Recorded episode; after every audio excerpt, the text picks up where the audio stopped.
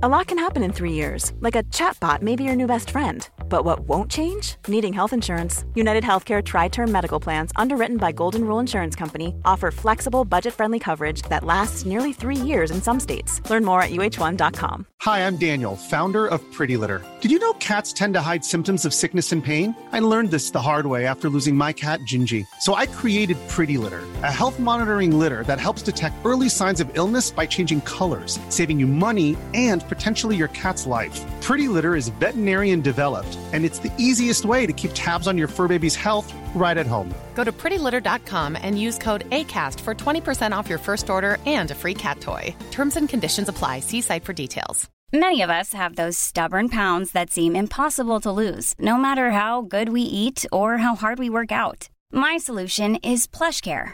PlushCare is a leading telehealth provider with doctors who are there for you day and night to partner with you in your weight loss journey. They can prescribe FDA-approved weight loss medications like Wagovi and Zeppound for those who qualify. Plus, they accept most insurance plans. To get started, visit plushcare.com slash weight loss. That's plushcare.com slash weight loss. Veckans sponsor är Telia. Hos Telia samlar man mobil, bredband, IT-support, mobilväxel, allt som gör företagande enkelt. Och det är just det här att samla allt på ett ställe, att ha någon att vända sig till när det inte fungerar, det är Telia. Ett exempel på vad som inte är Telia, det är ju som när jag lyckas boka förmötet för en poddinspelning med Finansinspektionen till efter själva inspelningstillfället. Eller när jag här, här året var liksom, fick för mig att jag skulle börja springa, så jag är liksom ute och springer taggad, träffar en kompis som säger så du Jan, på måndag ska jag springa ett lopp. Och jag känner så här, ja men det låter inspirerande, så jag käkar pasta, jag byter om, tar mig ner till Malmö stadion för att göra en efteranmälan, står där i kön och sen så när jag liksom anmäler mig så tittar de på mig och säger så här, du Jan, vårhuset är bara till för kvinnor. Och eh, det var, det var typisk en situation som inte är Telia. Oavsett, ett stort tack till Telia som sponsrar, gör Rika Tillsammans möjligt, men framför allt tack till dig som lyssnar, följer och eh, hänger med oss varje vecka. Vilka, vilka tycker du är de sämsta råden du brukar höra eller se i finansbranschen? Som är så här, nej, jävla idiotråd. Månadsspara.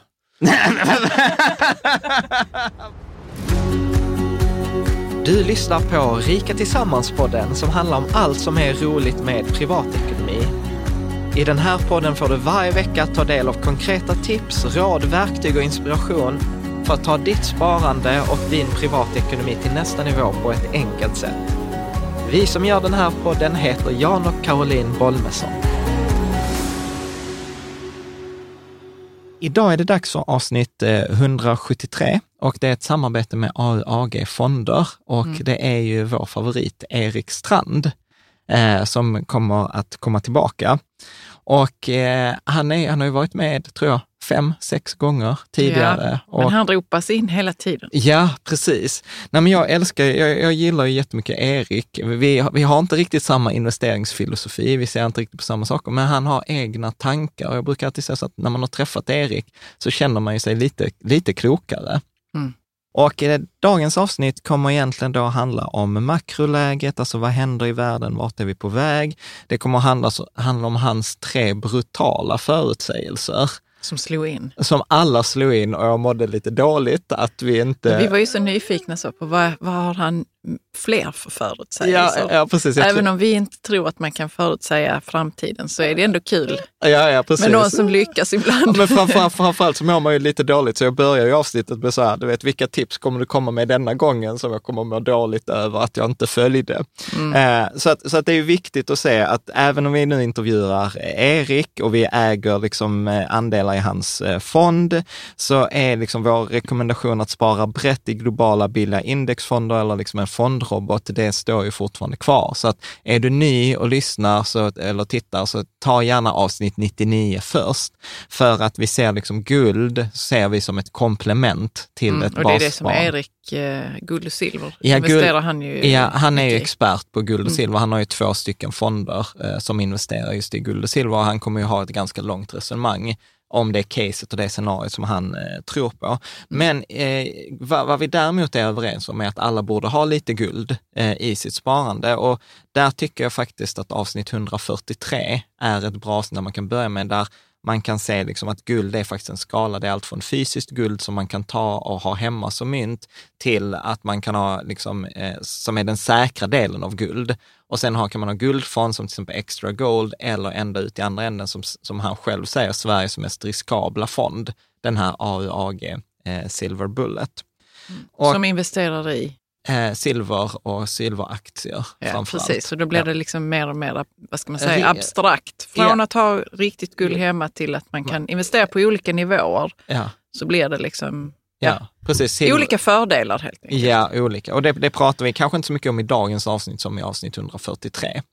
Så, så, att det kan också men man kan naturligtvis se detta avsnittet helt fristående. Ja, för det handlar ju inte bara om fonderna nu och, och Nej, framför... vad Erik eh, liksom tänker och, varför man ska investera i hans Nej. fond. Det, det är jättemycket, det blir alltid så filosofiskt och eh, rätt kan man väl säga med Erik. Och ja. han är himla pedagogisk med. Ja. Kring kom... olika resonemang. Precis, och, så. och sen så kommer vi prata om inflation. I dagens avsnitt kommer det handla mycket om inflation. Alltså så här skillnad på tillgångsinflation och prisinflation. Vi pratar om vad han ser världen är på väg. Mm. Eh, vi kommer prata lite om hans fond och sen, och sen har han ju den här, nu, nu kan jag bara det engelska ordet, men så här, kickern. Liksom, jag har ju börjat ställa en ny fråga, jag har en ny favoritfråga i intervjuer. Och det är, är det kickern eller vad menar ja, du? Ja, men precis. För, okay. jag, för, att, för att jag brukar alltid fråga, vilka är dina tre bästa tips i privatekonomi? Liksom. Ja. Men nu har jag lagt till, efter inspiration från Tim Ferris, lagt till frågan så här, vilket är det sämsta rådet inom finansbranschen, eller som du brukar höra? Och, eh, han svarar väldigt intressant på den frågan. Ja, alltså, vi kan ju faktiskt avslöja det nu för att du kommer få förklaring i slutet av avsnittet, men han svarar som månadssparande. Och jag trodde jag skulle trilla av stolen när han säger att liksom ja, sämsta det är rådet är... Det var spännande att höra hans resonemang kring det. Som jag tyvärr kan köpa stora delar av. Ja, eh, men, men, men, men jag tänker att det är för, för oss vanliga dödliga så är det jättebra månadsspara. Absolut, så, att, mm. så att det är väl också roligt att få bli utmanad. Men yeah. jag tänker det sista som vi ska säga här är att vill man då köpa Eriks eh, fonder eh, så finns de både på, som vanligt på Avanza Nordnet. Men här är faktiskt ett av få gånger jag kommer att rekommendera Saver, som är typ som en bank som här Avanza eller Nordnet. Jag kommer att lägga en liten en länk, en sponsrad länk till det, för där får man fonderna, hans fonder billigare utan att det är på Eriks bekostnad. Men det tar vi också upp. Och det slutligen så är det så, Erik kommer också vara med på Fika Tillsammans ja. eh, nu i, tror det är 8 oktober. Så att då är du som är med på Patreon kommer få möjlighet att ställa frågor eller bara lyssna med. Så det blir liksom ytterligare ett bonus. Förbered er. Ja, och är det så att du lyssnar på detta efter 8 oktober så finns det inspelat på Patreon. Så det är liksom ett extra material för de som är med i Rika Tillsammans-communityn. Hur kommer man nu in där? Då är det rika äh, patreon.com snedstreck rika tillsammans. Så är det. Patreon.com snedstreck rika tillsammans. Det finns en länk i, i anslutning eh, till det här avsnittet såklart. Bra, men jag tänker att vi behöver väl inte prata så Vi innan, behöver inte prata mer nu. Utan vi släpper på Erik och mm. för dig som tittar på Youtube så blir det lite så här magisk omförflyttning här när vi tar in Erik i, studion. Men innan vi släpper på Erik, du, jag kom på en extra grej. Och det är ju faktiskt så att det har kommit in hundra läsarfrågor nästan till Erik. Vi kunde inte ta alla, men vi har spelat in två bonusavsnitt. Yeah. Och de kommer nästa vecka. Så nästa vecka blir det dubbelavsnitt med Erik också, men då blir det frågor och svar mm. helt enkelt. Så att, och Erik har dessutom lovat att svara på frågor i kommentarsfältet. Så har du några frågor så är det också möjligt. Och nu släpper vi på Erik. Varmt välkommen Erik Strand. Eh, du är ju fondförvaltare. Du har ju två fonder, AUAG Silver Bullet och nu precis lanserat en ny fond som heter AUAG Precious Green. Och du har ju varit en av de eh, mest, vad ska jag säga, uppskattade gästerna på Rika Tillsammans och du har en bakgrund som landslagsfäktare, som yogi. Eh, du har också varit hedgefondförvaltare i många år och varit i finansbranschen. Och jag brukar säga att innan jag ska beskriva dig så brukar jag alltid säga så här, Erik är fantastisk att träffa för att man blir alltid lite klokare när man har träffat dig. Så varmt välkommen! tackar, tackar. Uh, vill du lägga till någonting i presentationen? Ja, du brukar säga att man mår lite sämre också. Men... Ja, men jag tänkte att jag skulle vara, att det kommer vi till, det kommer läsarna få upptäcka själva. Man blir klokare, man mår lite sämre initialt. Ja, nej, men, så, men, men det, det, låter dåligt, men det är inte dåligt. Det är tvärtom nej. bra, för att man behöver, alltså jag upplever så här, Det blir lite reality check. Ja, och sen är det så ofta idag, upplever jag så att man får alltid så här, lever så här ekobubbla, mm. man får alltid bekräftat det man tror. Mm. Och, och jag gillade det jättemycket när vi träffade dig i ett av de första avsnitten, så sa du så här, nej men Alltså som en duktig förvaltare så måste man ha lite egna åsikter. Man kan liksom inte gå emot eller gå, göra som alla andra, för då får man ju resultat som alla andra. Och så du har ju alltid gått lite din egen väg och det tycker jag är fantastiskt. Och när vi är inne på det, så alltså detta måste, detta är så elefanten i rummet. Mm. Eh, du har ju varit med i tidigare avsnitt, både avsnitt 143, 144, 109 och du, du har gjort två, för ett år sedan så gjorde du två förutsägelser. Den ena var så här, den bästa portföljen framåt, det kommer vara 50 procent aktier, 50 procent guld. Och då ska man säga, denna gjorde du innan corona. Men när var det? 2019. Mm. Och, och sen när vi intervjuade dig mitt under brinnande så här covid-kris eller coronakris, så säger du så här, ah, detta är över till midsommar på börsen, inte, inte i liksom verkligheten, men, äh, verkligheten, men på mm. börsen. Så jag tänkte fråga dig innan vi kör igång, så här, vilken förutsägelse eh, kommer du göra nu framgent som jag kommer må dåligt över, som jag inte följde framgent? Nej men hur kommer det sig liksom att du... Att, att du visste att detta? Du, eller visste, äh, att du trodde detta? De, de gör som jag säger. Ja. Nej, jag är nog ganska, jag vet inte om jag ska säga dålig på förutspå, eller det är inte min sak egentligen att förutspå, eh, men man får en känsla när man ser mönstren i hur eh, systemet reagerar på olika saker och då eh, Därav följer det. Men jag, jag hade lite tur vi... faktiskt med en, en till jag sa just i precis den här sommaren. Ja. Att eh, silver när det bryter igenom 19 och det bryter igenom 21 så går det snabbt mot 30. Ja. Och, ja, nu ligger på 28, precis, nu ja, ligger på 28. Ja, det skedde också, lite, ja. till och med lite tidigare, men det var efter ja. jag sa det. Men, ja. Så där hade jag lite flyt igen. Men jag tycker, det, och det, jag tycker det där är så himla roligt, för det kastar ju ljus på en sån här aspekt hos mig. Bara så här, nej, nej, jag kanske bara ska göra som Erik säger. Eller liksom, du vet, som, och jag tycker att detta är sån här fantastiskt också, kasta ljus på ens egen känslor. För jag tror att när man har liksom träffat, det, träffat rätt, så blir det ju så himla lätt att man liksom dras med i det där. Så hur jag gör... fattar inte vad du snackar om nu. Ja, Okej, okay, förlåt att jag är otydlig. Yeah. Men jag, jag, tänker så här, att som nu har ju Erik haft rätt här ett antal yeah. gånger och då mm. blir det ju så lätt att dra, men du vet nu kommer han ha rätt även en fjärde och en femte gång. Hur gör du? Eller tvärtom, jag närmar mig, jag är fel. Exakt, och det är därför jag ändå blev så glad också för att naturligtvis, det handlar om eh, liksom, tur, eh, eller förlåt, skicklighet, erfarenhet och liksom, precis som du säger, man ser mönster. Men där är ju också en fragment av, liksom, av tur. Hur gör du själv för att, liksom, så här, att inte bli overconfident? Alltså få, så här... Nej, alltså jag tror, eh, där hamnar jag kanske sällan, utan det är snarare ju så att kunna leva med, om vi pratar om odds, om vi mm. tar en tärning, en sexsidig tärning, så eh, om man nu investerar så, eh, och har en åsikt så kanske man ser att sannolikheten att jag har rätt är fem utav sex. Mm. Och sen så blir det en etta på tärningen ändå, alltså jag får fel. Mm.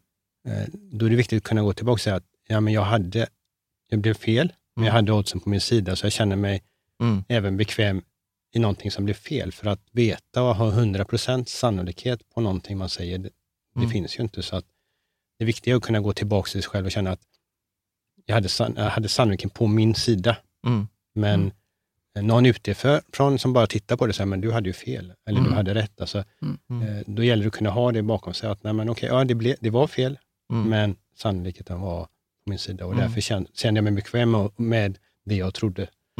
Eh, så att eh, där tror jag det, det är viktiga. Och, eh, en hybris på att man tror för mycket på att man har rätt eh, jag är väl ganska säker på min sak, jag ser eh, makro och det finansiella systemet och de bitarna, men eh, sen när de frågar när det ska ske, mm. då, det vet man inte. Det är som Nej. en Tesla-blankning. Ja. ja, ja, när ska den gå ner? Jo, men jag tänkte så här, eh, nu så var vi ändå med om en sak som inte har hänt, eh, kan man säga, på de senaste 70 åren. Och då, vi fick Pandemi. en pandemi. Och de flesta har väl, tänker så att det här har vi aldrig varit med om, vi vet inte hur marknaden kommer att reagera och så. Men, men eh, det var ändå som att du förstod att marknaden är optimistisk och vi vill, vi vill vidare. Var, var det så du tänkte? Eller ja, vad, eller vad var tänkte du när du sa att det är nog över till midsommar? Ja, det var ju stödet från centralbankerna. Mm. Alltså att man, man, man gick ju all in med allt. Alltså, vi har ju redan skuldsatt oss alldeles för mycket innan det här. Mm. Eh, och sen var man ju väldigt tydlig med att man, man, kan liksom inte tillåta det, så att man kommer ju liksom bara trycka mer pengar för att hålla det flytande. Mm. Mm. Konsekvenserna av det är inte bra. Alltså jag ska inte säga att den börsuppgången, nu ska vi få ja. lite dåligt, jag ska inte ens säga att den är bra. Nej, alltså, Nej men vi har haft inte. den eh, känslan så, att det är något giftigt ja, med det. det, det är, ja, precis. Det, det är mm. så att eh, eh, kul att börsen går upp och kul om man äger aktier eller fonder så när börsen går upp, men det betyder inte att den är bra eller sund, eller att den Nej. går upp på riktiga grunder. Ja. Men det tänker jag att vi ska prata om. Vi har fått in massor av läsarfrågor. Och Just det, kring detta då? Äh, med... Kring makro. Alltså Ja. vad, Men det var en förutsägelse som jag kanske kände mig, som var lite tydligare för mig, och det var en sommar också, eh, förra sommaren, när jag sa att eh, vissa fonder är, har, kommer få problem när de äger företagsobligationer. Precis. Och det såg Och- vi ju med Spiltan. Ja, och det kom ju sen. Alltså, Ja. det kom åtta eh, månader senare, Mm. efter, vi, jag tog Ja. upp det en sommar, Ja. att eh, Precis. Men när Fast sa du det och vad det tänkte fast du det, då? ro- Fast det det- roliga är att det tänker inte jag som en förutsägelse, utan det tänker jag så här, det var väl bara fakta. ja, men det var, det, det, alltså, det var en tickande bomb. Det här Ja. kommer att hända. ja. Men det var ingen som riktigt förutsåg det och inte ens de som ägde de här, Ja. alltså de professionella investerarna som ägde de här innehaven, Ja. Hade förberett sig på det. Och det var ju många som fick eh, problem Mm. med nu att köpa under och sälja. covid? Ja, men det var ju det som vi hade med Spiltan till exempel, att de låste jo, i jo, sin fond. absolut. Men då tänkte du när, när det sker en stor nedgång, när Ja, jag den sa nu det innan, sker. ja, alltså, Ja. Att, ha, Mm. eh, att ha illikvida papper, som Ja. är företagsobligationer, när det kraschar, Mm. i en fond som handlas varje dag. Ja. Det, det, det är ingen bra konstruktion. Nej. Nej. Och det var det jag sa den Mm. sommaren och det var en liten förutsättning. Det kommer bli ett problem en dag. Och sen kom det ju och, och blev Du, så. du ska få Mm. möjligheten att göra massor av förutsägelser idag. Men jag, jag, tänk, jag tänker faktiskt jag vill göra en bara återkoppling till det som du pratade om innan med oddsen. Mm. Jag gillar jättemycket Mark Howard, som är så också amerikansk förvaltare. Han säger så här att syftet med att investera är att lära sig fatta bättre beslut. Jag gillar den definitionen också, att syftet är kanske inte alltid liksom så primärt tjäna pengar, utan om du förbättrar din egen beslutsprocess, din egen strategi, så kommer du tjäna pengar som en följd eh, av det. Ja, och den är väldigt bra. Sen brukar jag ju säga att det är ganska bra om man eh, gör alla misstag Ja, så tidigt som möjligt. så tidigt som möjligt. eh, och, och så brukar jag lägga till att om man inte har gjort alla misstag som Ja. förvaltare, alltså inte Ja. som förvaltare, men som, alltså inom finans, Ja, och sen blir förvaltare eller rådgivare. Om man inte gjort alla misstag så är man en risk. Mm. absolut. För att eh, Ja. man ska inte vara rädd för eh, misstag, eh, för det är en stor del av, utveckling. lärandet. Ja, av och det, därför hänger det ihop med, med eh, Marks ja, precis.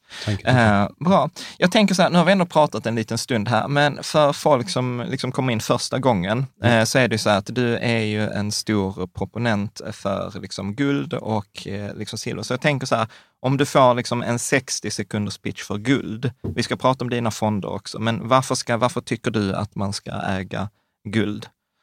Jag vill vända på det först och säga att om länder skötte sina finanser på ett riktigt, riktigt, riktigt bra sätt så behöver vi inte investera i guld eller silver. Mm. Eh, tyvärr så är det inte så. Det skapas nya skulder, krediter och eh, vi har en monetär inflation, inte en prisinflation. Och för att skydda sig mot det så är det bra att äga guld. Och eh, sen så sa du också i, när vi såg senast, så sa du faktiskt så här, om du tror på guld, köp silver. Mm. Kan du också så här, kort sammanfatta det? Det här med skalan, för det, tyckte, för det, för det lärde jag mig mycket av. Ja, det som är intressant, alltså det som skiljer guld och silver på ett sätt är att guld har uppgångar när det blir väldigt oroligt. Kortsiktigt, om det är handelskrig eller vad det än kan vara, så kan guld plötsligt gå upp. Det gör inte silver. Men det är uppgångar som ofta går ner. Utan det som driver guld och silverpriset långsiktigt, det är mängden krediter och skulder som skapas i systemet. Och eh, I de perioder när eh, guld går riktigt bra, eller ädelmetaller går riktigt bra, då går silver bättre än guld. Eh, sen när de har då, ibland har de ju perioder när de väl har gått väldigt bra, så går de ju upp för mycket, för det kommer in för mycket köpare som driver priserna till priser som är för höga även för guld. Mm. Eh, och då kommer de ju gå ner efter det. Och i den nedgången så går oftast silver ner mer. Mm. Så det gör ju att silver är, är intressantare. Om man tror på en uppresa för ädelmetaller mm. så är det bättre att köpa silver. Tror man på nerresa kanske man ska gå ut båda, men äh. framförallt vikta över till mer guld så fall, så ja. man inte tappar. Ja. Nej, jag, jag gillar ditt resonemang att om man ser ädelmetaller också så att alltså lägst risk inom denna kategorin, det är ju liksom guld och sen så liksom kan man ha liksom, eh, silver och sen guld och silveraktier. Så att det är liksom en skala eh, i det där också. Men vi berör inte alls sådana här andra metaller nu? Inte än. Nej. Eh, men äh, ädelmetaller pratar vi om nu, guld och silver. Och ädelmetall, alltså ädelmetallerna är ju de intressanta eftersom de är valutor och går in i det monetära tänket. Mm. Eh, tittar vi på andra grundämnen som, och metaller, om det nu är litium och koppar, Eh, de är viktiga och har sina egenskaper, men de är inte monetära på något sätt. jag tänker, ja men palladium eller vad, vad finns det nu mm, Platina och palladium är också ädelmetaller, mm. men de är inte, används ju inte lika mycket monetärt, utan det, det, är ju silver och guld. Silver har använts mer än guld genom mm. historien som valuta. Ja. Mm, och det precis, ja, det måste vara kopplat till eh, det monetära ja, alltså, systemet. Ja, alltså för att förstå bara hur, alltså som på franska till exempel, ordet pengar mm. är silver. Mm. Alltså samma ord. Argent. Alltså, Argent. Det, det, det, mm. silver och pengar är samma sak, så det, det är ju så väldigt nära. Ja, det är det ju. Ja. Spännande. Jag tänker att eh, eh, på din hemsida, ja. nu kommer ett citat. Detta är så här, jag hatar detta intervjuer själv, när man ska få stå till svars för ett citat. Men då har du skrivit så här.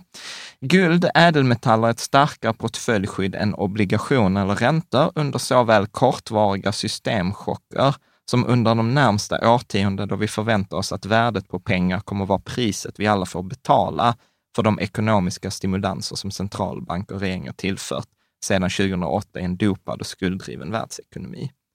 Så att om vi bryter ner eh, det här, för detta är ju från, mm. eh, har du skrivit eh, på din nya fond, den här AAG Precious Green som vi ska prata om sen. Har du skrivit att vi tror?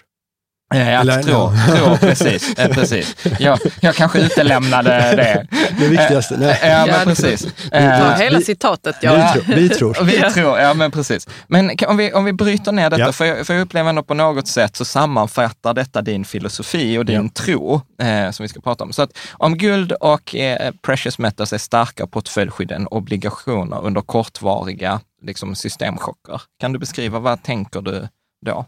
Ja, där har vi ju guldeffekten eh, när, alltså, i normalt gammaldags portföljtänk så har man ju haft 60 procent aktier, 40 procent obligationer. Mm. Och eh, för att obligationer ska vara ett riktigt skydd så pratar vi ju statsobligationer i, i första hand och inte mm. företagsobligationer och high yield. Mm. Eh, och eh, ja, vi ser ju när, när det blir verkligen oro så är ju oftast guld en väldigt bra skydd. Inte alltid, det är inte så att bara för att börsen går ner så går, går guld upp. Mm. Eh, korrelationen är inte minus ett, mm. den är snarare noll. Men eh, guld känns på alla sätt intressantare än obligationer. Mm. Uh, och, men så här, om jag, om jag får spela mm. lite ja, djävulens ja. advokat. Alltså den här 60-40-portföljens död har ju förutsetts sen typ 90-talet med jämna mellanrum. Alltså så här, räntor är döda, liksom, de har varit i en bubbla. Och mm. vad, vad är dina liksom främsta argument? För att jag brukar ju ändå sitta och rekommendera folk att man ska ha 60 procent aktier och 40 procent, eller för, ja, 60 procent aktier och 40 procent räntor eller obligationer. Mm. Vad tänker du är, liksom, vad är din främsta invändning? Ja, alltså tittar vi på räntesidan så det enda som ger en avkastning idag, det är ju företagsobligationer och då i den högre riskskalan. Problemet med det är ju att när det viker, när aktiemarknaden viker eller korrigerar kraftigt, då är korrelationen 0,8 på högriskobligationer och börsen. Det vill man har inte det här skyddet. Det står obligation i namnet, men man har inte det här skyddet som de här 40 procenten ska vara. Mm. Utan de här 40 procenten ska ju vara statsobligationer och stabila bolag. Mm. Men det är väldigt få som, när de investerar idag i obligationer, köper statsobligationer och stabil, de största, stabilaste bolag, för det ger mm. ingen ränta alls. Mm. Alltså tycker man inte att det är alltså, värt jag, att ha då? Då, då, då, gör man, då, då ger det ingenting. Och det, mm. Eh, tittar man på större investerare så måste de ju skapa avkastning. Eh, de har ju ett tryck på sig att skapa, alltså inte bara skydda pengarna utan mm. skapa mm. avkastning och då får de noll på den sidan så måste de ju få all avkastning från aktiesidan. Mm. Mm. Alltså nu kan man skjuta mig själv i foten mm. här. Eh, jag är väldigt tydlig med det. Jag har ju pratat i många av våra senaste avsnitt om Nassim Taleb. Jag roar mig med att läsa alla hans böcker i somras. Och det som jag kan väl liksom invända nu mot räntefonder är ju att räntefonder funkar ju som så att när räntan går ner, då går värdet på räntefonder upp och när räntan går upp så går värdet på räntefonder ner. Så de är liksom så här tvärtom. Mm. Och tittar man på med att de flesta räntorna just nu är på noll eller minus för, stats, eh, för länder och för de mest stabila bolagen, så upplever jag så här att där är ju en asymmetri, att liksom uppsidan är väldigt liten för räntefonder och nedsidan är ganska stor, det vill säga om räntan ökar. Ja, och det, och det, det som är så intressant rent, rent historiskt, i cy, cykler så kan man väl säga att börsen ofta går upp i tio år. Mm. Alltså, det är en, alltså det är ingen mm. förutsägelse, utan det, är, det är någon form av schablon. Och så när ja. den går ner så går den ner snabbare och kraftigare under tre, fyra år mm. och sen går det upp i tio år. Alltså ja. lite åt det hållet. Mm. Eh, Medan på räntesidan, obligationssidan, så är det mycket längre cykler. Att det, går, det är bra att äga obligationer i 30 år mm. och så är det dåligt kanske i 7, 8, 9, 10 år och sen mm. är det bra i 30 år. Det är en helt, helt annan cykel och det som är intressant nu är ju att vi kanske då närmar oss en period där de här sammanträffar samtidigt. Mm. Det vill mm. säga att det har varit bra att äga obligationer i 30 år. Ja, sen 80-talet har det ju ja, varit, alltså räntan ja. har gått från 7 procent till noll. Typ. Ja, och så var den uppe lite, ja. uppe över 10-20 och sen, men ändå trenden neråt och neråt, mm. neråt. Mm. Vilket varit, varit bra ägarobligationer under hela den här perioden. Alltså tittar man på så här, vad var det mellan 80, 80-talet och 2000-talet, så tror jag att obligationer gav så här 4,5 procent. Mm. Alltså, eller 5 procent. Alltså det var helt sjukt. Men sagt, och det betyder att i, i, tidigare börskrascher så har ju det funnits det skyddet i obligationssidan. Mm. Men om du då kommer till den punkten att de här vänder samtidigt, mm. hur ska då alla stora aktörer agera mm. som sitter med 60-40 portföljer mm när både aktier och räntor mm. då kanske tillfället är dåligt att äga. Mm. Då, det, och det, det, är någonting som är nog bara kanske händer var 30 år. Ja. Börskrascher de kanske händer var, eller korrektion, stora nedgångar händer var tionde år, men ja. de flesta av oss har inte varit i den här 30-årscykeln. Nej. Nej. Bra, så, eh, bra, så vi fortsätter där då. Så mm. att eh, inga, inga pluspoäng för räntefonder eller obligationer här. Hittar man dem i din portfölj? Ja, jag undrar också. Har du, Hittar, har du några räntefonder? Nej. Har du någonsin haft, du har haft det någon gång i ditt liv? Alltså det som man skulle, alltså det finns ju de som vill prata om att ha en inflation linked, alltså inflationslänkad. Ja, eh, eller real om, om man ska komma dit. Alltså, men... Det ska vi prata om sen. Aha, okay.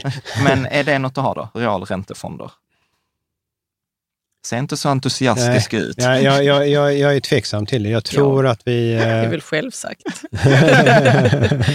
vi kommer till det sen. Vi kommer, vi kommer till det sen, ja. ja. Uh, men, men kort, för nu avbröt jag, så då kommer jag få så feedback. Så nu, men vi hörde ju aldrig svaret. Så, så vad är korta svaret på tips eller på realräntefonder? Eller inflationsskyddade räntefonder? Alltså problemet som jag ser, det är ju hur inflationsbiten mäts idag. Mm. Alltså vi har hamnat också där i en värld där eh, vi har levt i att alltid prata om prisinflation.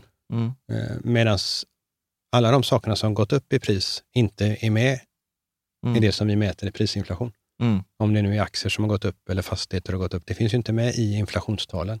Jag... Och det gör att hela begreppet, vad är, vad är inflation? Det, det, kommer en ny värld. Alltså, och media och alla, många experter bara fortsätter prata om att nej, men vi har ingen inflation, alltså ingen mm. prisinflation. Men vi har samtidigt en enorm monetär inflation. Ja, kan du inte bara säga vad det är för någonting? För jag... Ja, det tar jag gärna. Alltså, ja. Om vi tar monetär inflation, ett bra exempel på monetär inflation, det är ju att ta euron som är världens näst största valuta efter dollarn. Den skapades 1999 mm.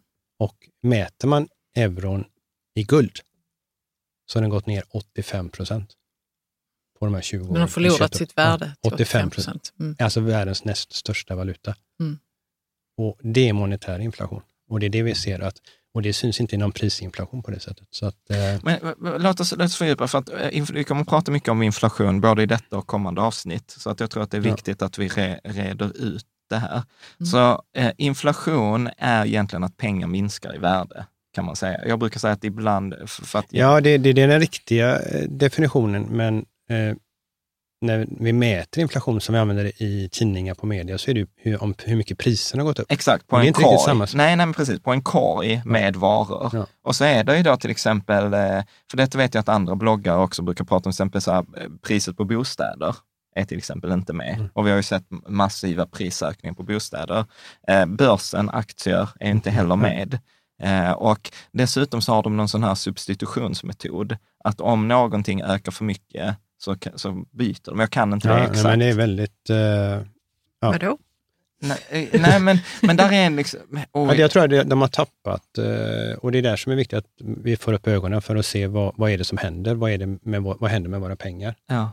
Och inte titta på de här gamla måtten ja. av, av prisinflation. Ja, så att egentligen, så, så, om jag ska, så, så som jag tänker på det du säger, så är det så här att ja, vi har staten och SCB, e för det är SCB e i Sverige som mäter inflationen, så säger mm. SCB e så här, nej, vi har inte inflation eller den är, den är relativt låg. Och det som både jag och Erik säger så här, ja, fast ni mäter ju inte allting. Nej. Med att man tar ju bara ett, liksom ett urval.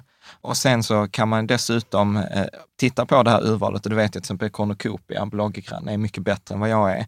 För då, han har skrivit också om att man har något som kallas för substitutionsmetod. Att vissa saker, om det är någonting som ökar för mycket i värde så kommer folk inte fortsätta köpa det utan då kommer de byta ut det mot något annat. Ja, ja. Och då är det liksom ja. rimligt att man gör vissa förändringar i den här korgen. Och, och sen finns det, ju, det finns en del knepiga saker som att man tar en, en, en eh, Coca-Cola om de minskar den från 33 centiliter storlek till 30 centiliter, mm. behåller priset. Mm. Så räknar man inte med det då? Shrinkflation. Mm. Ja, alltså, så det blir väldigt eh, svagt mått. Eh, ja. Jag tror däremot, alltså det finns en, jag har en teori längre fram om en ganska kraftig prisinflation också. Mm. Och, men det bygger mer på att eh, när vi ser Kina och Indiens befolkning, alltså medelinkomsttagare, när den gruppen blir bara större och större och har, har börjat ha pengar som går att mäta med vad som är normalt, eller äh, medelmässigt normalt kanske i Västeuropa och börjar konkurrera om samma saker. Mm. Alltså om samma vetemjöl eller samma, vad det nu än är. Då kan vi få att, alltså det kommer en helt annan köpkraft som vi inte är vana vid. Nej. Plus att vi under 20 år minst har drivit all produktion från väst över liksom eh, Portugal och Litauen och sen nu är det liksom drivet, och så har vi varit i Ungern och Mexiko, mm. det har varit billigt, men nu är liksom allt gått till Kina, men nu är det inte Kina, utan nu är det Indonesien och sen är det mm. vidare och vidare. Men där har vi också nått vägs ände, som jag säger, det är inte billigt. Alltså, det finns ingen billigare stans att producera. Mm. Och hel, så vi har liksom en 20-25-årig våg av sänkta produktionskostnader som liksom inte kommer att sänkas mer. Mm.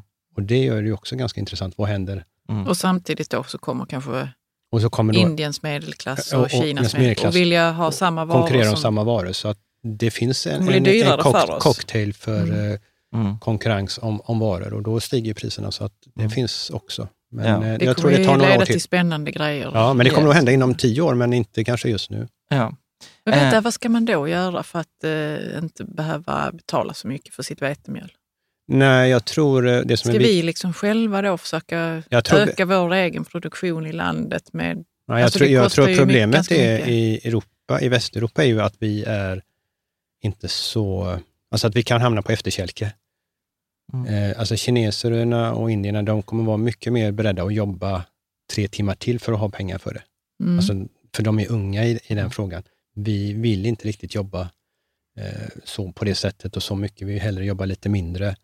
Eh, så det bästa skyddet som man har som i västerlandet, så att säga, för det, det är att ha fått byggt upp en viss förmögenhet så att man har mm. den som styrka mm. för att konkurrera i rent arbete. Om man har ett vanligt arbete, mm. kommer bli svårt. det blir svårare. Så att det tror jag kommer vi att bli fattiga då? Ja, relativt. Om vi inte hinner spara ihop vår peng och känna att vi har vi kan ha en förmögenhet som de inte har hunnit bygga upp. Det, det är vår chans nu, men det blir svårare för våra barn och barnbarn. Mm. Ja, jag tror inte någon kommer bygga upp någon förmögenhet. Alltså, vanliga människor i, i Europa kommer väl inte bygga upp någon... Nej, men om man ska, ha en, så att säga, om man ska sitta bra och lite lugnare i den framtiden så får man nog eh, spara. Får man göra det. Mm. Och där, där är mm. liksom, Eller skapa, spara ja. behöver man inte göra, men man kan ju skapa, skapa pengar också. Ja. ja. Mm. Nej, men jag, jag, tänker att det, det, det, där, det där är en jättespännande diskussion. Men jag tänker vi ska hoppa... Vi ska jag, ja, vi ska hoppa. Nej, men jag, jag tänker, jag har, ju, jag har ju pratat mycket om, om det här också, att till exempel så här, att jag, jag älskar en sajt som heter Upwork, där man kan köpa och få hjälp av frilansare från hela världen. Och liksom den genomsnittliga timlönen för en konsult i världen är ungefär 8 till 10 dollar.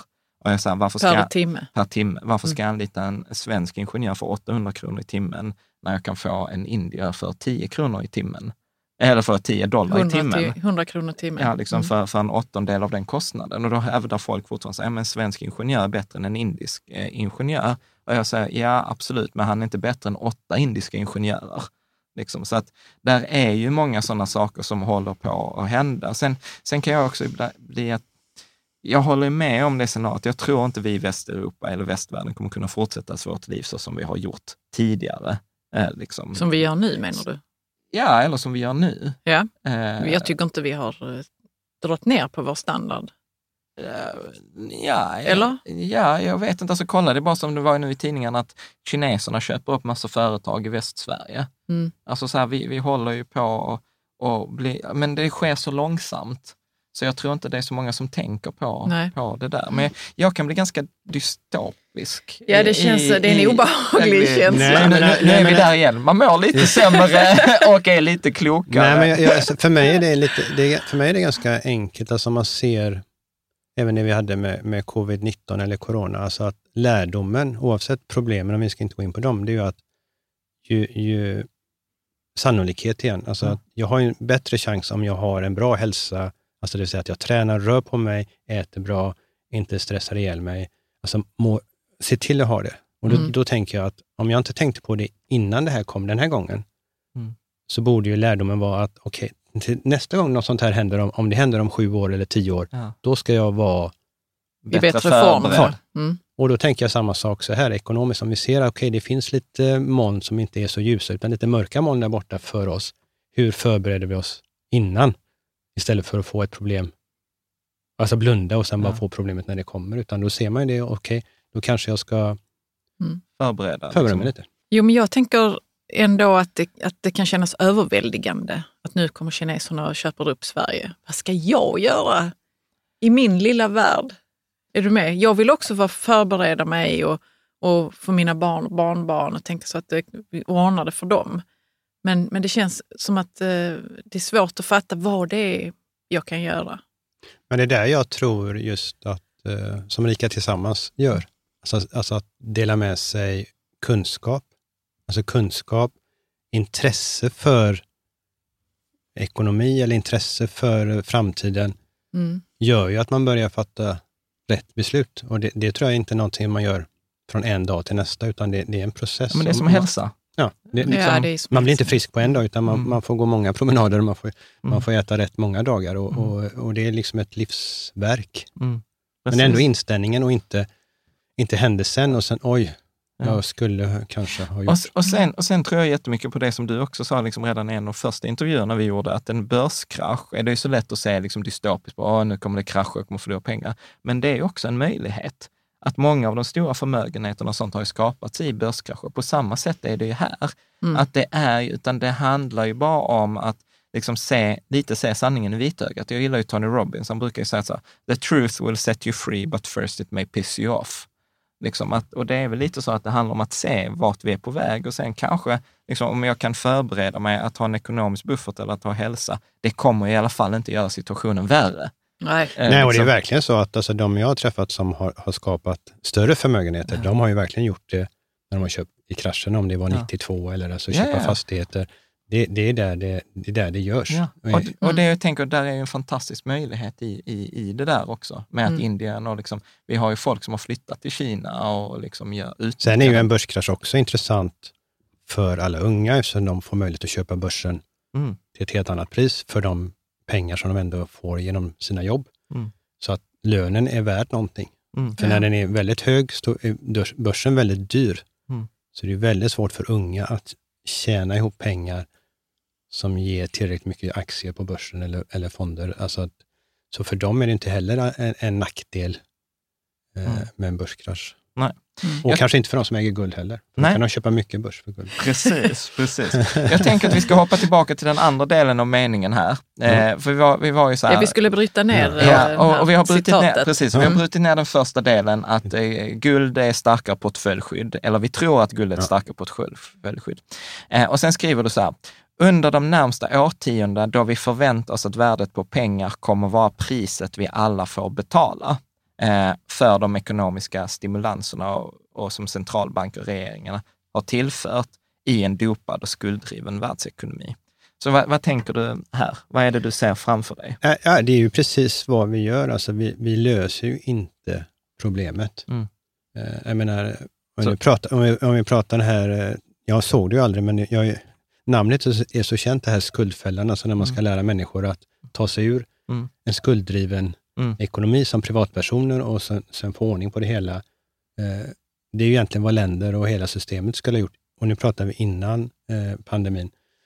Eh, men det har vi inte gjort, vi liksom gör tvärtom. Vi, vi bara stoppar in mer av samma drog i, i systemet. Och, kan... och, det, får ju liksom, det får ju den här drogade patienten att springa och, och se jättebra ut, men det kommer ett pris. Mm. Det, för jag menar, hade det varit gratis att trycka pengar, alltså nu är det nästan blivit ännu värre, för nu pratar vi verkligen om, eller nu, nu skriver man ju ut checkar mm. rakt av. Alltså det vi pratar om, vi pratar ju lite om det här MMT, Modern Monetary Theory var vi inne på. Vet alltså, vet du vad, jag har sett en annan förkortning. Ja. Magic Money Tree. Ja, den finns också och det är ungefär där vi är. Alltså, och det, det, det, börjar ju bli, eh, börjar bli intressant alltså, när det blir en, en självklarhet att men, det ska vi göra. Alltså, man har gjort det i USA, man ser liksom ökad konsumtion för att man ger ut checkarna och, och en del köper sådana här billiga aktier för checkarna. Och det finns en massa konstiga saker. Nu i Tyskland ska man ju göra ett helt jätteexperiment på det. Man har gjort det i Finland, men, men man ser ju ganska...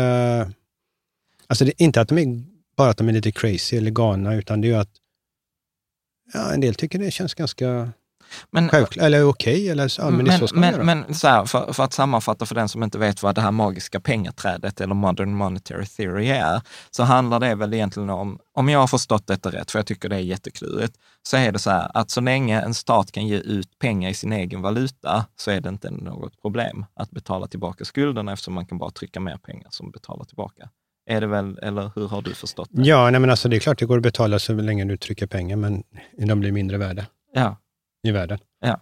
Eh, och, och, det är väl liksom... Och vi lever ju i en världsekonomi, ja. så man, så lever ju inte, man lever ju inte i ett isolerat eh, system och att, eh, att staten har ju inte pengarna, utan alltså vad man glömmer är ju att det är vi som är staten.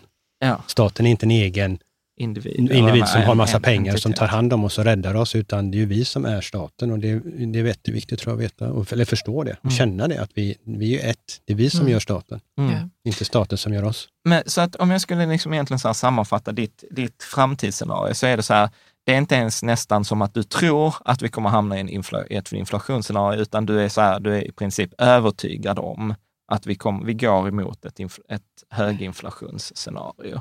Ja, inte, då säger jag igen då, inte mm. sån prisinflation, utan Nej. det är en monetär inflation. Och värdet på pengar minskar. Och det är egentligen enda räddningen för centralbankerna. men men om, vi, om vi översätter, om vi översätter det, vad har det för konsekvens för mig som privatperson? Eller vad, vad, liksom så här, om vi tittar tio år framåt i tiden, vad är det du ser framför dig och liksom så här, hur, hur är det du tycker att man ska agera? Att man ska ha guld och inte räntefonder och aktier, det verkar ju... Liksom Nej, man, man kan ju ha aktier också, men, men aktier kommer stiga, stig, aktier kommer gå upp i värde för att det skapas mer enheter av pengar. Mm. Och det är klart, för alla som har aktier så ser det ju bra ut på kontot. Mm. Men för de som ska köpa aktier som är unga igen, mm. för samma lön, så den har inte stigit. Nej. Eftersom vi inte har en prisinflation så Nej. ligger den kvar. Men de, ska, de, får, de får ju mindre mindre andelar aktier ja, av sina pengar. Så att vi får effekten av att de unga blir fattigare. Men kan du inte beskriva så här? Beskriv, Relativt fattigare. Ja, mm. Kan du inte beskriva så här, hur ser du liksom världen så här 2030? Att vi är mitt i den här brinnande scenariot som du beskriver. Hur ser, hur ser liksom alltså det, jag, jag är ju väldigt, jag är ju slags jag vet, att du är, jag vet att du är optimist egentligen. Ja, men det är också bra ja. i detta brinnande ja. scenario. Ja, men Nej, men jag, tar... är, jag är optimist alltså på att människans, alltså vår största gåva är ju vår innovationskraft, det vill säga att skapa nya lösningar. Alltså vi är ju väldigt vassa idag på ny teknik, och både inom eh, grön teknik, alltså om de bitarna, men även inom andra områden. Och förut har den stora lösningen egentligen alltid legat i energi. Alltså man har kunnat mäta eh, människors välstånd eller hur, utveckling på hur mycket energi man har råd att använda. Mm. Eh, nu kanske vi inte går att om vi ska använda mindre energi, men historiskt så har det varit liksom en nyckel att se, ju mer energi vi har kunnat ta fram, mm. ju högre så att säga, välstånd har vi skapat, om man nu kallar det välstånd.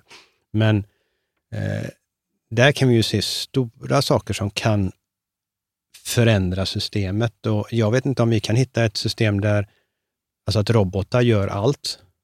Fast och, nu är du, och, fast nu är du inne på lösningen, Erik. Ja. Du, du, vad, vill, vad vill du ha då? Ja, men jag vill Framtidsbilden. Ha, alltså, ja, jag, jag menar, alltså, om, om vi kan ha eh, robotar som gör jobbet, de kostar ingenting i lön. Vi behöver inga men pengar för det. Men nu är du inne på lösningen. Jag, ja. tänk, så här, jag ja. tänker så här, låt oss... Låt oss titta på problemet. Ja, precis. Ja, ja, precis. Jag känner, jag känner mig så bara, bara jag, jag, tycker det är jätteintressant, men det var inte det jag frågade. Men jag tänker så här, okej, okay, så om vi hamnar i sånt här inflationsscenario, så till exempel vad som händer är ju, ja, aktier kommer öka i värde, men liksom så här, jag kommer inte ha råd att köpa aktier för min lön kommer inte ha ökat i värde. Saker kommer att bli dyrare. Okay. Det kommer att bli, högre, högre okay, arbetslöshet. Du, du, vill höra min, mitt andra scenario? Hur, ja, hur mm. ser liksom, hur kommer vardagen? Alltså, eller ett annat drömscenario jag har nu, om jag nu får uh, gå ut lite utanför ramen. Jag ska inte göra som alla andra, sa du. Ja. Nej, men uh, alltså, min egentliga drömscenario någonstans, det är ju att allting skulle krascha riktigt, riktigt ordentligt. Alltså så att vi få börja om i vårt tankesätt och tankebana och livsstil. Alltså att vi skulle bli, jag ska inte säga att vi ska bli yogisar allihop, men alltså att vi ska börja tänka helt annorlunda. Och för att vi ska börja tänka helt annorlunda, alltså inte bara göra lite på mm. ytan, mm. då tror jag att en, en total supermegakrasch. Alltså ja. nu, nu men för hela världen då, eller? Ja, alltså vi, får, en, vi får en, reset, en, det blir som en reset av hela... Jag tänker, och det tänker jag inte så mycket på. Okay, det ekonomiska är det som driver det till en reset, men att reseten gör att vi börjar tänka om, vad är det vi vill som människor? Alltså, mm. eh, jag, tycker, jag är en människa som älskar frihet och den fria människan och jag ser liksom att vi går bara åt andra hållet. Alltså vi har mindre och mindre frihet och vi är mer och mer övervakade, uppstyrda. Eh, vi ska uppfylla roller och sen ska vi vara glada att vi går i pension. Alltså, ja, mm. Jag överlevde livet. Alltså vi, mm. vi tappar väldigt mycket mänsklig mm. livskvalitet bara för att ha trygghet av staten. Och Jag tror att det är liksom det mänskliga problematiken för mig större än den ekonomiska. Ekonomiska, om det nu är en krasch eller för att man driver penningtryckande för långt, mm. det är bara någonting som utlöser. Och, och, jag hade ju drömt om att se att vi, att vi blev bättre människor, alltså riktigt snälla människor och, mm. och, inte håller på med det vi, alla dumheter som människorna gör. Mm. Alltså du är så himla fin Ja, det blir ändå lite diffust tycker jag. Här ja, det är ändå lite diffust. Vad är det som är diffust? Jo, för blir det en riktig krasch? Låt mig försöka då. Nej. Jo. Ja. Så här, men om det blir en riktig krasch. Ja, gör det då. Också. Gör det då så kan jag komplettera. Ja, nej, men, men jag tänker så här, okej, okay, så vad händer om inflationen ökar? Okej, okay, så här, vad kommer hända? Till exempel lån, räntorna, rörliga räntor kommer gå upp. Kan vi vara överens om det? Nej. Nej, för jag, jag, jag köper inte, alltså jag vill komma ifrån och säga att inflationen, det är som du sa, den här prisinflationsfrågan. Ja. Men kommer inte den dras komma, med? Den kommer, nej, det kommer komma senare. Utan nu, vad man vill uppnå nu, det är mer av monetär inflation, det vi har sett. Men man vill ha ännu mer för att enda sättet för centralbankerna och länderna nu att bli av med skulder, mm. det är ju att ha, det är ju en inflation, mm. fast mer än monetär. De vill inte få för mycket prisinflation, utan de mm. vill, eh, så de kommer inte, liksom, de har inte råd med höga räntor. Så, så räntorna får inte gå upp. Mm. Men, men, det blir, för... men, men det blir ju så här, låntag, alltså om jag ska låna ut mina pengar till någon mm. eh, och jag, jag ser att mina pengar kommer minska i värde, så kommer jag vilja ha högre betalt. Mm. Men då säger, så här, då säger du så här, nej men det kommer inte ske eftersom man kommer inte låna pengarna av någon annan, utan man kommer bara trycka dem. Och då kan man hålla räntorna ja, då, nere. Precis, alltså det, det, det, du kommer inte ha privata långivare, kommer inte låna, till noll, låna ut till nollräntor. Mm. De kanske lånar ut till eh, Tesla för att få 6% men de kommer inte låna ut mm. eh, till 0 Ja.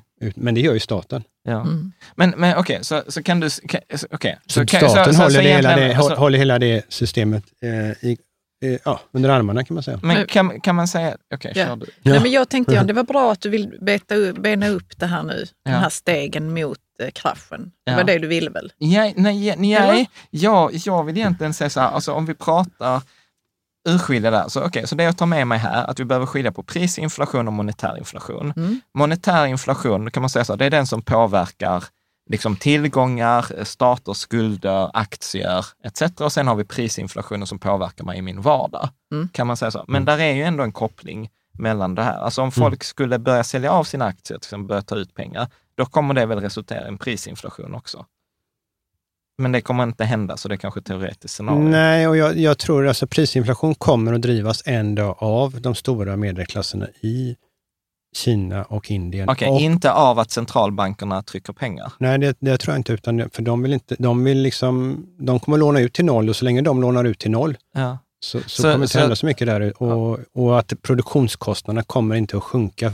För vi har ändå någonting som är, inte driver pris och det är ju att vi på gott ändå börjar försöker konsumera lite mindre så, så om jag, om som jag, människor. Så om jag omformulerar frågan så här. Så om jag är så här happy-go-lucky, jag mm. är eh, liksom så här, jag är Jan, ja. liksom, som, eh, som är liksom så här student eller jag är så här i 40-årsåldern, jag har inga besparingar på aktier, jag har bara min bostadsrätt som jag har liksom lånat på 60 procents belåningsgrad.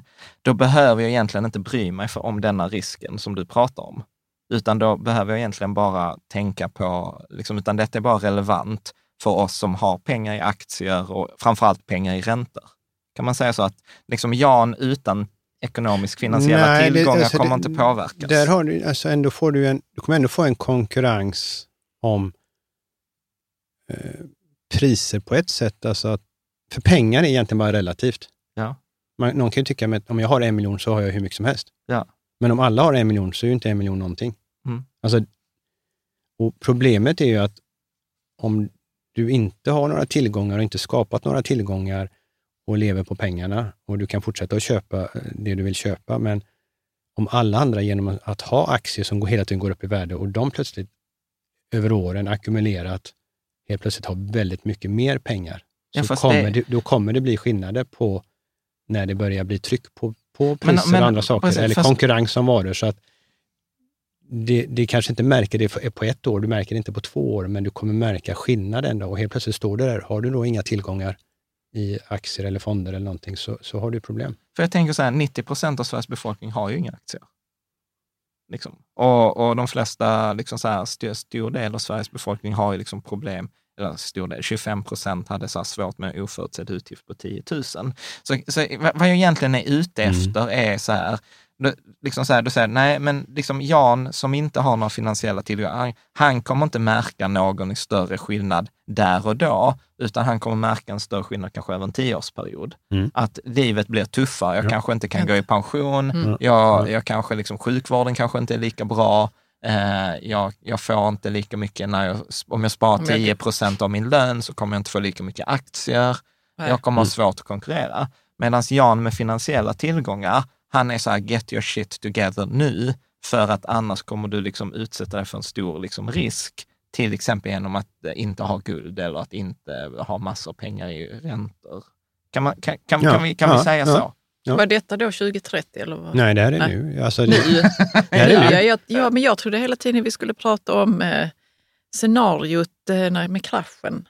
Ja, och hur det... vi blir bättre människor. Ja. ja, men det har ju Erik pratat om. Ja. ja, men det var väldigt diffust. Hur ska vi bli bättre människor? Ska vi liksom Nej, odla alltså, vår trädgård och eh, Jag tror vi saker? har mycket vi kan förbättra och jag tror att det är väldigt helt helt program i sig. Så jag vet inte man, men jag Nej, tror du behöver inte gå in på det. Ge highlightsen. Ja.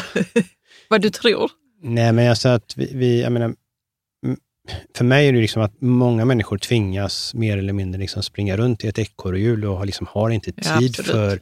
Alltså, alltså du ska ha jobb, du, ska, du har barn och du har hus och, och, och du är gift och du, du, vill ha kärlek. Alltså folk har inte tid med sin kärlek, alltså över tid, alltså ja. alla de här viktiga sakerna i livet, utan vi ska bara liksom klara av allt och, och sen ha pengar på kontot. Men liksom, eh, det är ju kärlek mellan, om det är mellan två människor eller om det är mellan många människor eller överhuvudtaget, alltså de bitarna, alltså att eh, de riktiga... Det hinns inte med. Nej, nej. och, och det, det förstör ju människan till slut. Alltså det, mm. det är inte dit vi ska, tycker jag. Mm. Nej, nej mm. precis. Och då kan kraschen... Eh, Kanske vara en, en, någonting som får... Reset. Får, uh, reset liksom. att nu, också... slu, nu, slutar vi med det här detta, rat, rat, rat, race, alltså springa runt och, är och vara duktiga. Liksom, precis, är detta verkligen att det Lite nytänk kanske. Ja. Sen kan det, hur det slutar vet vi inte. Ja. Det får vi ta längre fram. Mm. Ja, precis. Bra, jag tänker, mm, är det okej okay då går vi vidare. Ja. vi fortsätter. ja. uh, här. Så, att, då, så att då, då säger du egentligen så här, okej, okay, um, ehm, att guld är, eller, eller så här, min anledning primärt varför jag köper guld har inte varit för att skydda mot ett inflationsscenario, utan jag har ju liksom, gillar liksom guld för att det inte har samma korrelation som aktier, det vill säga att det gör min portfölj liksom bättre. För jag tänker så här, om man, om man ska spekulera i inflation, så här, binda ett bolån på 30 år. Det borde väl ha samma effekt som ett inflationsskydd, eller kanske till och med bättre än guld. Ja, det kan vara, det beror på vad, man, vad det blir för ränta, vad bankerna ger dig för, för ja, Men säg att som Danske Bank nu erbjuder 2 ish. Mm. Eh, och så kan du få bryta det när du vill. Och så har du 30 års bindning. Eh, 30 år. Du kan bryta det när du vill, men det är en 30-årig period. Ja, det är ju en väldigt intressant eh, positionering att ta den positionen. Ja, om, om man tror på ett inflationsscenario. För jag tänker... Under, om 30, ja. Inom 30 år Jag tror som sagt att... Eh, ja. Men tror du att det skulle vara så här, nu vet jag att du inte gillar eh, skulder för att du, är så, du har en så här, den här synen som jag uppskattar som är så här att, att ha skuld är inte att vara fri och du mm. värderar frihet. Mm. Men säg till exempel, vi, vi har ändå ett par miljoner i bolån eh, för att räntan är typ under 1 procent. Men då har jag tänkt så här, ja men i min portfölj, istället för att ha guld, alltså ha, inte istället för, men kanske minska lite guldandelen eller de här realräntefonderna. Och så säger jag så här, nej men jag, jag tar Danske Bank som betalar 2 procent eller 2,5 procent i ränta. Jag ser den merkostnaden som en sån hedge mot inflation. För att, att ha lån är ju ett skydd mot staten. Ja, alltså det är väl kanske ibland det, det värsta med eh så som jag ser världen. Och det var väl en, en kille från Unga Aktiespararna som kom fram till, eh, efter att ha lyssnat på en föredrag och sa att okej, okay, men då okay, jag ska jag köpa guld, fastigheter och så ska jag låna så mycket jag kan. Ja. Uh, och, och, det blir ju tyvärr uh, rätt. uh, sen gillar ju inte jag lån. Nej. och ska man... så det, det, det tar emot. Men, men, rent om man nu bara tittar som på en, det. Som en inflationsskydd. Alltså så här, egentligen min poäng är inte att du ska säga ja eller nej. Vilket fall. Min, precis, men min, po nej, men min poäng är egentligen så här, att man kan egentligen, att lån eh, med bunden ränta är egentligen ett inflationsskydd. Mm. Det, det, är väl egentligen bara det, som att det är ett sätt. Sen, sen så, så håller jag också med, alltså intuitivt känns det jävligt kass. Ja, och sen liksom. tror jag som sagt, det, de, om de kommer kopplade till mer till prisinflation så tror jag att man kan vänta fem år till med det, för jag tror inte vi kommer se någon prisinflation. Nej. Ja, bra. Sen tänker jag så här, två andra observationer. Jag följer ju många mm. nyhetsbrev och mm. sen så fick jag eh, en rubrik i ett nyhetsbrev som jag tyckte var väldigt rolig. För att eh, ett argument som väldigt många använder mot guld är så att Warren Buffett har sagt så här, det är en sten du lägger i ett kassaskåp och sen låter du den ligga där, den växer inte i värde och du betalar för att ha den. Alltså det är helt meningslöst. Och sen så kom det en rubrik i ett nyhetsbrev. And just like that, Warren Buffett owns gold. Uh, för att han köpte in Ja, när sa han det? Och, alltså, det kan ju vara så att han har ändrat sig. Ja, men yeah. vilket är roligt att han verkar ju ha ändrat sig, för han köpte in sig på en ganska stor position i Barrick Gold. Vad tänker du, har han äntligen kommit till insikt? Eller? Ja, ja, det var ju kul. Det var kul. Jag hade någon som hade köpt sig in i fonden och sa, ja, men du hann före Warren Buffett, så att, ja.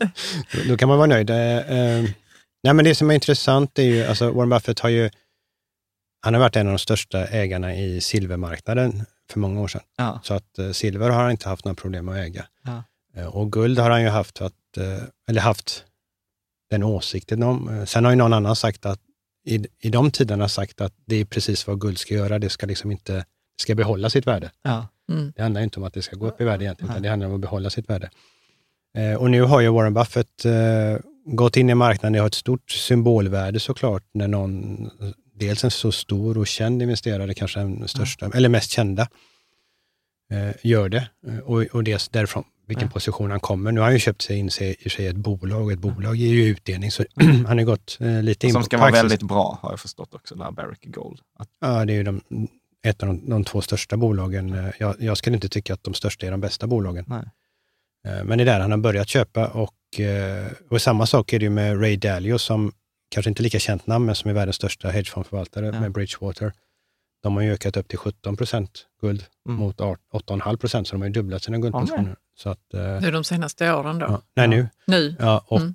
nu har det ju då han har ju skrivit mycket om guld på ja. LinkedIn. Och Ohio, tror jag, State, eller de som Ja, men det har jag, du får inte, du får inte ta det här, för det var min nästa ja. grej. Ja, att precis, Ohios, var poli, det, Ohio, ja. det var Ohios polis och brandmansfack som förvaltar pensioner hade köpt 5% av sin portfölj i guld. De ska upp till och, och det var 7,5 miljard kronor, så 750 miljoner US-dollar. Bara guld, ja. Men vad är det som gör att de här tar de eh, besluten? Nej, och det, är det, alltså, det som är intressant det här är ju att du får, det här är början på en trend. Alltså vi har tre stora, alltså Warren Buffett, mm. som är megakänd. Ray Dalio som är extremt känd inom finansvärlden, om vi säger så. Och sen så behöver vi då få eh, pensionsfonder eh, att börja köpa och det är ju bara en utav, men det finns så många sådana i USA ja, och, ja. och i alla andra länder. Och börjar de ta den här positioneringen, förut har vi haft centralbankerna som ja. äger massa såklart, men börjar de pensionsfonderna eh, gå in eh, och stoppa in foten och börjar den ena så är det mycket lättare för nummer två. Ja, för alltså, man kan alltså säga, titta Ohio ja, har de har gjort det. Alltså, så, ja, ja, och, och, då får du en enorm köpkraft in i den här marknaden. Så, och det mm. kommer ju vara väldigt bra för de som går in först. Mm. För att de kommer ju få Be bättre pris. Bättre pris och kommer så prisökningen. Och det ligger väl lite i det här 60-40 vi pratade om förut, att eh, alla de här ser ju att okej, okay, aktier fortsätter upp så länge man trycker pengar och det kan fortsätta, men, men någonstans kanske inte går upp lika mycket som det gjort. Och på räntesidan har vi inget att hämta och enda sättet vi kan få pengar på ränta, ja det går till, eh, till high yield och det såg vi att det var inte roligt när det, om det går ner. Mm. Och då måste vi hitta någonting annat. Och mm. det är mm. svårt att hitta något annat. Alltså de, de försöker med vad man kallar för få bra avkastning på illikvida placeringar, mm. vilket jag egentligen inte tycker om. Men, men de tycker om det för att de har ingen tidshorisont. De kan ligga mm. med dem. Och det är kanske är jättetacksamt att värdera dem, för du behöver mm. aldrig värdera ner dem eftersom det inte är någon likviditet i marknaden. Så bokföringsmässigt är det väl jättebra. Kanske är det bra avkastning, men jag inte. tycker inte om när man inte vet värdet varje dag Nej. på någonting. Så att, eh, jag tror att de kommer tycka att guld är väldigt intressant mm. eh, och även silver. Mm. De, mm. mm. Vi ska prata mer om det också ja, sen. Så det är en intressant trend och eh, där kan vi bara säga att alla som har gått före dem ja. kan liksom känna sig lite nöjda. Ja. Och sen är det också så här, kom ihåg att det var någon som sa så här, all världens guld får ju plats under Eiffeltornet. Alltså så att det där finns ganska ju bara, lite, ja. ja. det är liksom ganska begränsad mängd guld. Mm. Så att det, det är därför det kommer att drivas upp. Jag tänker, vi ska ta här, till exempel André Granström på Facebook och flera andra har ju pekat på, till exempel, det har kommit en del studier eller för, äh, eh, artiklar så här, framförallt för många finansiella rådgivare, så att det är naturligtvis de har case, eh, eller de är part i målet, men att guld inte är en bra hedge mot inflation, utan aktier är bättre. Och så säger man ofta till en period mellan då slutet av 80-talet och 2006, typ, så har guldet underpresterat mot inflation och då var aktier bättre. Um, så jag tänker, vad, vad, brukar, vad tänker du när du, du, du har ju också sett de artiklarna? Först finns ju det här lite roliga när man tittar på, på eh, tidsperioder och så finns väl ordspråket om uh, lögn, förbannad lögn. lögn precis, statistik, statistik är det. Sist, ja, ja, precis. Sluta med statistik, efter förbannad lögn så kommer statistik. Ja. Alltså att med statistik kan man göra det mesta och jag såg den här artikeln och jag, jag reagerade när någon det. Jag tror jag var med i samma artikel på, på någon tidning här också för ett mm. tag sedan. Vad, vad, hur tänker de här? Och jag menar, när vi hade mycket inflation i systemet, riktigt mycket inflation, det var ju 70-talet. Mm. Och då gick ju guld, jag vet inte hur många procent, 100 procent, alltså mm. hur, hur bra som helst. Mm. Och det var ju den stora inflationsperioden. Eh, sen gick ju priset upp så mycket och sen knäck, för att knäcka inflationen så höjde USA räntan från 10 procent till 20 procent. Mm. Sänkte den till 16 och sen höjde den till 20 procent. Eh, och då knäckte du inflationen och då knäckte du ju den uppgång som hade varit i guld mm. fram till 80-talet genom att eh, ja, rädslan för inflation försvann ju när man satte sån hög ränta. Mm. Eh, och för den sista uppgången på guld hade ju varit, som jag sa i början, att det går upp för mycket i slutet. Även om mm. guld ska upp, så kommer det gå upp över den nivån. Mm. Alltså bli, skapa lite luftbubbla okay. i det också. Mm. Och som ska ner beroende på mm. då som man höj, höjde räntorna så dramatiskt. Eh, och att de där mäter när guld har gått upp som mest och börjar mm. mäta en mm. period där. Alltså då, guld, det är svårt att säga att guld ska gå upp från en mm. topp. Så mm. jag tycker hela mätperioden är väldigt märklig i den undersökningen. Det är lite som att man vill Ja, man vill alltså, uppnå, uppnå någonting och så väljer man en period som passar. Som passar istället för att, om man pratar om inflation, då ska man ju ta den period när vi hade som mest inflation. Mm. Och tar man 70-talet då, då får man ju helt... Eh, ja, då ser jag man vet ju... inte, jag har lite svårt för sådana där artiklar när man liksom eh, får det att se ut på ett visst sätt. Ja, och mäter, mär, mäter, mäter, märklig, men, mäter en märklig eh, ja, men, punkt. För jag tror, ska man mät, ta mätpunkter så måste man verkligen hitta varför man börjar just vid den punkten. Och, men, det, och det kan ju vara, ja, alltså, mäter man guld, då brukar jag liksom säga, okej, okay, då, då får du börja mäta 1971, alltså 15 augusti, när, när priset släpptes fritt eller ja. någonstans där. Alltså du kan inte börja, eller hur som helst, eller mäter du mm. alltid var, var tionde år, alltså perioder från två, alltså ja. blint.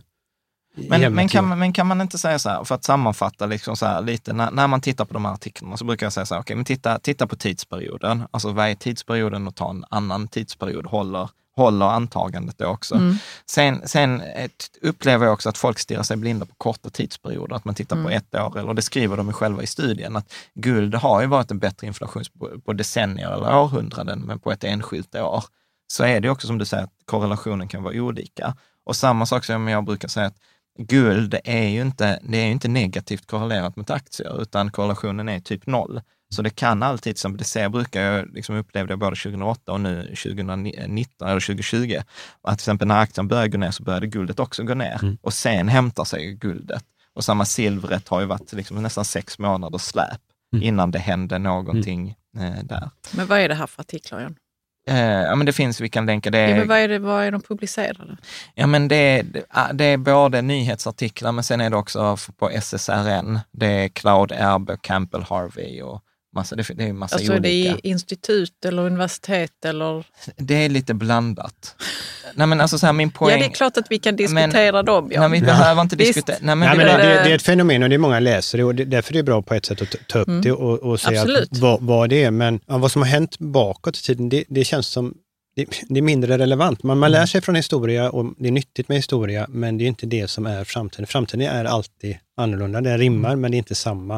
Eh, mm. Så att jag tror inte man ska lägga så mycket vikt på dem, utan man måste bilda sin, sin uppfattning och, och därav eh, verkligen tro på den.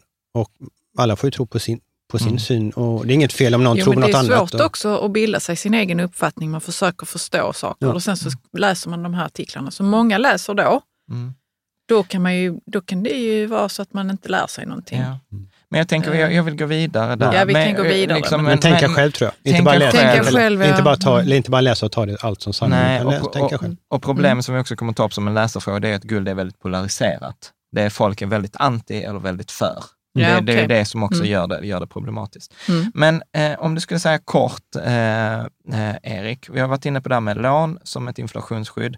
Varför tycker du inte aktier är ett bra alternativ? Har jag sagt det? Nej. Nej, ja, men, Nej jag, men, tror, liksom... jag tror aktier är, jag sa ju 50% aktier, 50 guld. Okay. Eller? Har jag, ja, okay, så att, eh, jag tror att aktier... Varför inte 100% aktier? För det är väl liksom det som många andra sitter med. Ja, jag, jag, jag är jätterädd för börsen just att den är så högt värderad, alltså mm. bolagen. Alltså, allt jag ser på börsen är, är obehagligt. Eh, mm. Den enda anledningen jag tror att den går upp, det är för att det skapas mer krediter, men mm. det bygger inte på någon fundamenta. Så att jag är eh, jag tycker det är scary, om jag får säga mm. på engelska, men att det, det, är lite obehagligt, att, eh, och särskilt om vi ser vissa bolag då. Mm. Mm. Tesla. Ja. ja. och många andra bolag också. Många andra bolag med. Och, och, och, jag vet inte vilka, men...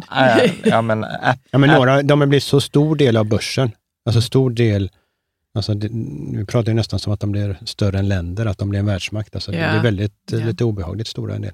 Mm. kort tips, realräntefonder. På vad? Eh, nej men inte tips, alltså tips, på, på, eh, alltså de här ja. inflation linked. Eh. Ja, man kan ju äga dem, men jag tror... Det, Inflationsskydd, det är ja. det vi pratar ja. om. Eh, nej, alltså jag känner att, jag börjar känna så här att jag tycker det är kul när man har saker som man, man tycker om i sin mm. portfölj, som är lite roligt att ha med i sin portfölj, som är lite spännande att ha med i sin portfölj, så att man skapar ett intresse mm. runt det och att man inte bara har tråkiga stenar som ligger också. Eller som, stenar, nu menar jag inte guld som sten, mm. utan nu, nu menar jag tråkiga obligationer som inte mm. ger någonting. Alltså mm. jag, eh, nej, jag, jag, tycker inte det är spännande på något sätt. Så jag, jag är... Men det där tänkte jag också, det var en sån fråga som, som, du också, som jag vet att du brinner för. Som var så här, alltså, hur mycket intresse och kunskap behöver jag eller vill jag ha som sparare? Mm. Vad tänker du? Nej, men jag tror, eh, alltså det är på ett sätt ska man egentligen inte, som jag menar, nu har jag ju fonder och jag, jag tycker det är kul när någon investerar i fonden. Och, men om man börjar i grunden så, så ska ju en investerare köpa aktier för att liksom få en relation till sin investering eh, och veta, eller tycka om sin investering på något sätt. Eh, och sen kommer ju fonder och det är lite lättare kanske att köpa fonder som agerar utomlands och så vidare. Så att fonder är okej, men eh, börjar man släppa allting, liksom, eh, till någon annan som gör allt. Alltså, så tycker jag att det är en jättebra idé. men jag vet ja, att du inte ja, gillar det, det. Det kan ju vara smidigt, men risken är att liksom, om jag inte tänker på det jag har investerat i eller har någon relation till det, utan ja. det är alltid någon annan som gör allting. Ja. Då kommer jag inte, alltså efter tio år så kommer jag inte ha någon kunskap om det, jag kommer inte ha någon känsla för det, utan jag är bara i händerna. Och jag tror, som ni gör egentligen, har gjort med Rika Tillsammans, är ju att ni ändå sprider kunskap om mm. ekonomi. Och, och, då, är det liksom, då tycker jag att man inte ska tappa den, utan man mm. ska tvärtom vara lite engagerad i sitt sparande mm. och inte man kan ju överlåta en viss del, mm. men jag tror det är viktigt att man har i alla fall också en del där man, där man, får, där man liksom skapar egen kunskap. Mm. Nej, men absolut, det gör vi i lekhinken. Det gör vi i lekhinken. Nej, men, ja, men jag, jag tror att den blir viktig. Alltså om man nu, om man till exempel, rolig. Om det nu har kommit mm. eh, det här med, med, robotförvaltning och låta mm. någon annan, och det, det, går ju att motivera varför det är jättebra och så vidare och fattar alltid rätt beslut. Även om det kan bli intressant hur de ska reagera i en riktig börskrasch som inte går upp igen, men det är en annan fråga. Eh, det är jag inte nyfiken på faktiskt, eh, mm. vad det står i deras eh, regelverk, hur de agerar. Men, det låter som en bra fråga till, ja, till fondrobotarna. Ja, mm. Men jag tror att om man, om man köper att man, okej, okay, jag har en fondrobot för att det finns argument för det och jag känner mig bekväm med det. Då tror jag att den här lekhinken ni pratar om, ja. utan att, jag ska inte lägga mig i det, men jag tror att den kanske ska, ska bli en liten, kanske en större del, alltså att den, alltså att den, den blir, mer, alltså den blir mer spännande för att, att det blir komplement. För tror jag att släpper man allt, till robotar. Ja.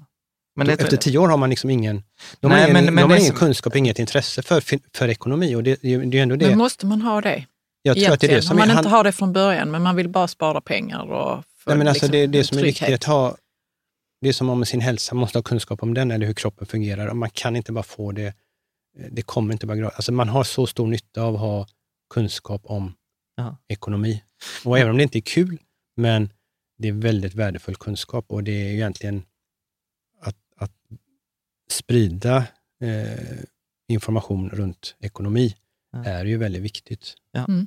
Men jag, jag håller med. Alltså för mig, jag har faktiskt två reflektioner, detta har inte ens vi pratat om, det är ett kommande avsnitt. Mm. Men att jag tycker så här, basen, så här, detta är min tro, Alltså ja. med allt, allt det där. Men att ha basen i en fondrobot som man kompletterar med guld, för fondrobotarna tar ju inte in guld. Mm. Och sen det intressanta vad jag har upptäckt är att om man har sen sin bas och man räknar att detta räcker, då kan ju sen lekhinken faktiskt växa obehindrat. Ja. Man vet alltid så här, nej men jag har alltid basen där och då kan man liksom utöka lekhinken. Men det är så vi har tänkt väl? Ja, Eller? men jag kommer, vi kommer göra ett nytt avsnitt om ja, okay. Eh, lekhinken. Mm. Men hur gör, man, hur gör de där som eh, du väljer en, en procent aktier eller risk? Ja, ja, precis, aktier. Jag väljer en fördelning. I, till exempel 70-30? Ja, till exempel.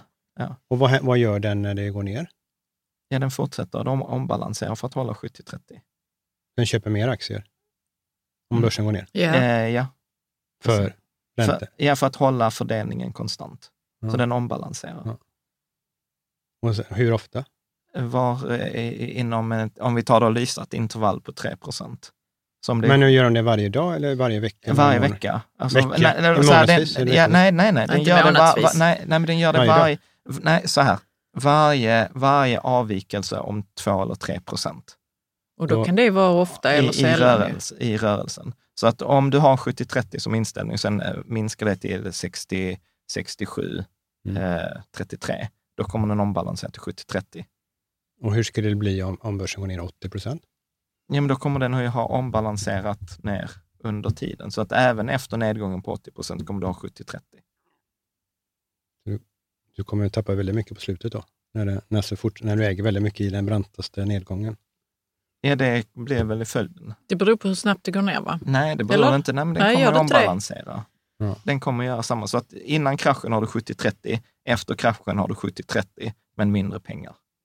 Ganska ja. mycket mindre då? Ganska mycket mindre pengar. Än om du hade behållit hade du behållit 70-30 på vägen ner? Ja, jo, jo absolut, absolut. Men, men så kan man ju argumentera, så, så blir det på samma sätt på vägen upp. Ja, men, men, jo, men hela resonemanget bygger på att det ska upp igen. Ja, men, men med andra sidan, så här, mm. tror, tror du på en marknad som inte kommer komma upp igen? Uh, jag tror att vi, kan, vi inte vet vilken marknad vi kommer se i framtiden. Fast jag tänker, okej, okay, okay, detta var ju intressant. Jag skulle ju runda av här nu. skulle runda av. Eh, men, men, ja, jag alltså, tror det, det, men, det, intressanta är att, det inte, att vi inte kan använda allt som har hänt innan till framtiden. Så att jag... Men tror du inte att aktiemarknaden kommer, alltså över tid, alltså så om vi tittar, nu är jag för 40, typ 39, så om 25 år när jag ska gå i pension, tror du inte att liksom, aktiemarknaden har ökat? Jag tror inte den kommer öka 7 procent eller 10 procent historiskt, 10 procent om året som gjort historiskt, utan kanske 3-4 procent. Men jag tror ändå att jag kommer ha de här 25 åren 3-4 procents avkastning i årsgenomsnitt. Tror du inte det? Jag tror att det kommer att uh, gå upp om de trycker mycket pengar. Och det kommer de ju göra. Ja, ja, men, men, men vad, vad, vad, vet, jag, vet, jag vet inte heller vart vi är på väg. Ja, nej, men, om, om, men, om, nu får du prata klarspråk, ja. Erik. Här. Nej, men alltså, om, vi nu, om vi nu säger att de skulle, alltså det här kommer ju vara, skulle ju vara en, en negativt för, även för ett guldpris som har gått upp jättemycket om de ja. slutar trycka pengar. Ja. Och det är inte bara för börsen, så det är mm. inte det. Men alltså, det finns ingen det finns ingen självklarhet. Alltså nu tror vi att de ska trycka pengar och det är de signalerna ja. de gör att de ska göra, men man vet ju inte vem som, så här, som sitter och bestämmer. Men, men, men så här, tror du, så här, alltså, börsen faller med 80 procent och sen återhämtar den inte sig? Är, liksom, är, är det det vi pratar om? Jag tror att det kan hända scenarier som vi inte riktigt känner oss... Okej, okay, för låt, oss, låt mig få må dåligt här nu då. Berätta, ja. hur, hur ser ett sånt här scenario liksom som, in, som Nej, men Jag skulle vilja räkna på den där kalkylen, hur, det, hur mycket man har kvar i en sån nere vid 80 procent. Jo, men, men, men, men, precis, men skit, i, skit, i, men, skit, i, fond, ja, ja, men skit i fondrobotarna. Ja, det kan vi också göra. Liksom, skit i fondrobotarna. Men säg så här, jag har 100 procent aktier för att det ska bli enkelt att räkna. Vi förlorar 80 procent av dem. Liksom, jag bara hänger kvar i den här nedgången. 80 procent av värdet? Av, av värdet. Så jag har 100 mm. 000 i aktier, jag, jag bara hänger kvar, jag stoppar huvudet i sanden, det går ner 80 procent. Det har gått ner 90 procent 1929, så att det har mm. hänt. Mm. Liksom. Men tror du inte att vi kommer att se en återhämtning? Ja, men jag tror att den kalkylen blir lurig just Den blir enkel om man bara använder bara aktier. Ja, men, jo, men, men har man, skit... mixar man, Absolut. det är då, då den blir lurig. Ja, jag fattar att den blir lurig, men jag tänker att det är ett annat case. För, ja. för att vad du säger, så här, men om inte marknaden går upp. Ja, jag tänker då måste det vara kvar, hur mycket krig pengar har man kvar? Nej, nej, men hur mycket pengar har man kvar Ja, jag fattar det. Man, men, men tror du, så här, för, för det som jag där bara... Det här går det ner börsen 100 ner till minus 80, då har man ju 20 kvar. Men, men, hur, men hur, mycket men har man i den här 70-30 kvar? Ja, men det kan vi, det kan vi göra ett räkneexempel på. på. Uh, uh, men tror du inte att den kommer gå upp sen då från de där 20 000 uppåt? För det är egentligen det du säger. Ja, men det är det som är det intressanta i en sån stor nedgång. Alltså för att de 20 då ska bli 100, ja. hur mycket avkastning ska vi ha? Ja, men då behöver du typ 900 Vi behöver jättemycket, men, men vi tror att det kommer gå upp någon gång i alla fall. Alltså om börsen aldrig mer ska återhämta sig så måste det ju bli så apokalyps. Ja, men tror du? Liksom. Nej, men det behöver inte det behöver bli, jo, det behöver nej, bli, det behöver bli det Japan. Det behöver Japan bli medeltid har, Nej, men så här, Japan har inte återhämtat sig. Har de inte det? Nej, inte sedan 80-talet. Men alltså det som, är, men det som är intressant är ju att du kan ha en väldigt lång fördröjning på det, du kan ha en tidsperiod där, ja, liksom, okay. där du inte, där mm. inte, alltså rent statistiskt, ja men det är klart, det har alltid gått upp igen. Men, men eh, jag tror, eh, ja, man får, man får, eh, jag tror inte det är så enkelt att göra en, en automatisk modell som man vet kommer funka forever. Nej, men det fattar jag. Men nu pratar du återigen om implementationen på fondrobot som vi kan diskutera för och nackdelar. Vad jag är med det behöver inte vara en robot. Men... Nej, men precis. Men så här, tror du så här, om 25 år eller om 20 år, tror vi att börsen kommer vara, liksom, tror, tror du så att börsen som, liksom, som koncept skulle ta slut? Liksom? Typ att, ja men som räntefonderna. För jag tror ändå på den här cykeln, att det kommer att hämta sig. Vi vet inte hur världen kommer att se ut, men att vi kommer ha en, en, en positiv årsmedelavkastning på börsen över en 20-årsperiod, det tror jag ju på absolut. Mm. Jag vill ju vara positiv till börsen, men det som jag skulle vilja se, det är ju att det blir en börs med sunda företag. Ja. Alltså, idag har vi en börs med massa bolag som inte är sunda och jag, jag undrar hur det ska rensas ut, att vi får, en, får en sund börs. För en sund börs tror jag på. Mm. Men mm. Eh, vi, har inte en sund, vi har inte jag en sund tror inte det kommer hända. Att? Det kom, jag jo, tror inte någon det, kom, det, kommer jo, bli utrensat. Det, det, jo, nej, alltså, jo, men alltså, hade vi haft eh, räntor och så vidare så hade vi fått en, en mycket sundare börs om vi inte ja. hade räddat bolag som borde försvinna. Jag tyckte det var någon som skrev, någon vetare här alldeles för några dagar sedan, som att vi, vi kan inte rädda de gamla alltså, dinosaurierna. Eller gamla dinosaurierna, skrev någon, eller de, de bolag som liksom har affärsidéer som inte håller, utan vi måste släppa fram friska företag, nya företag, alltså mm. de som vill, alltså vårt skapande, vår innovation. Alltså att de rätta bolagen kommer fram i, mm. och då måste du ha en marknadsekonomi. Mm. Och tyvärr så lämnar vi marknadsekonomi till någon konstig mixekonomi som man inte vet vad det är. Mm. Och, och, det tror jag är även för börsen en, eh, någon gång en, en nackdel. Att mm. det, inte är liksom, det är inte rena bolag man köper, utan man köper någonting. Mm. Som är halvräddat av någon. Ja, ja men det är mycket ineffektivt. Ja, det, det, är inte riktigt samma, det är inte samma rena börs som det var, tycker jag. Som mm. det var när ungefär? För? Nej, men alltså 10 år sedan eller 20 år sedan, alltså, då var börsen rena. Nu har den blivit den är liksom lite sjukare och sjukare, företeelserna inom och de bolagen som finns där. Eh, det finns jättemånga jättefina bolag, jättebra bolag, men det finns mycket annat eh, skräp och konstiga saker. Så att, mm. Eh, det, är lite obehagligt tycker jag. Mm. Just det här att det inte är en, en, annars tror jag jättemycket på börsen, eller bolag. Jag tror på män, människor, driver företag, skapar, alltså skapar någonting för världen. Mm. Hela den grunden är jag läste bra. någonstans så här, jag gillar ju den, att inte tro på börsen, det är att inte tro på människors kreativitet ja, och ja. utvecklingsförmåga. Men vi måste ge dem förutsättningar för att det ska få blomstra och inte liksom ja, och rätt dränka det. Nej, och ta bort nej, de för gamla. Jag, för jag tänkte när Apple företag. kom eh, och blev eh, riktigt stora med sin smartphone och, och så, då var det ju väl väldigt bra för börsen, kan man tänka sig det var väldigt friskt. För det var massa bolag som levererade till Apple också. Mm. Alltså det var väl en jättestor teknikrevolution som skedde när vi fick smartphones. Ja, vad är din poäng? Eller jo, det? men då tänker jag att uh, det skulle kunna hända inom 10-15 år, att ja, vi får en ny fast, sån nej, men alltså, teknologisk vi har vi har bra. revolution. Ja, fast det är inte det som är problemet. problemet. Och det måste ju ändå avteckna sig i vad, hur börsen beter men, sig. Då. Ja, men vi har ju fortfarande, det jag menar, att vi har många, jättemånga bra bolag, många bra innovationer, och människan är duktig på att skapa, men det blandas med så mycket konstigheter, konstigheter från staten genom det här räddandet av att du behöver inte ha en sund... Alltså kan du låna pengar gratis i ett företag, så behöver du inte ens ha en sund affärsmodell. Nej. Alltså, du och, och det, då, får, då får du... Och, och till exempel central, det som Erik säger, till exempel centralbankerna har ju börjat köpa obligationer, det vill säga att de har börjat låna ut pengar indirekt till företag. Mm. Och, och, om du inte behöver ha disciplin med dina pengar, utan du kan slösa, ja då, då var det som till exempel Uber under en period. Jag åkte du taxi för 100 spänn, då betalade aktieägarna 89 av de 100 kronorna. Mm. Och då är det, liksom, det, är, det är inte, inte, så, det är inte så bra. Nej. Nu vill jag avsluta. Ja, ja, vi får väl avsluta. Varför ja. är det alltid intressantast på slutet? Ja, men det är då man är igång. man är igång ja. Men, eh, men vi, vi kommer återkomma. Vi har massor av frågor. Vi ska göra två bonus, eller ett bonusavsnitt här med läsarfrågor. Men vet du vad, jag har, jag har ju Tim Ferris, gillar jag ju. Eh, och du också Caroline. Och han har några intervjufrågor som jag tycker är riktigt bra. Mm. Så jag har stulit de här rakt mm. upp och ner. Så jag har mm. inga anspråk för att de här frågorna är mina, men jag gillar dem. Eh, så vilket köp under tusen kronor har påverkat ditt liv mest positivt det senaste året? Köp?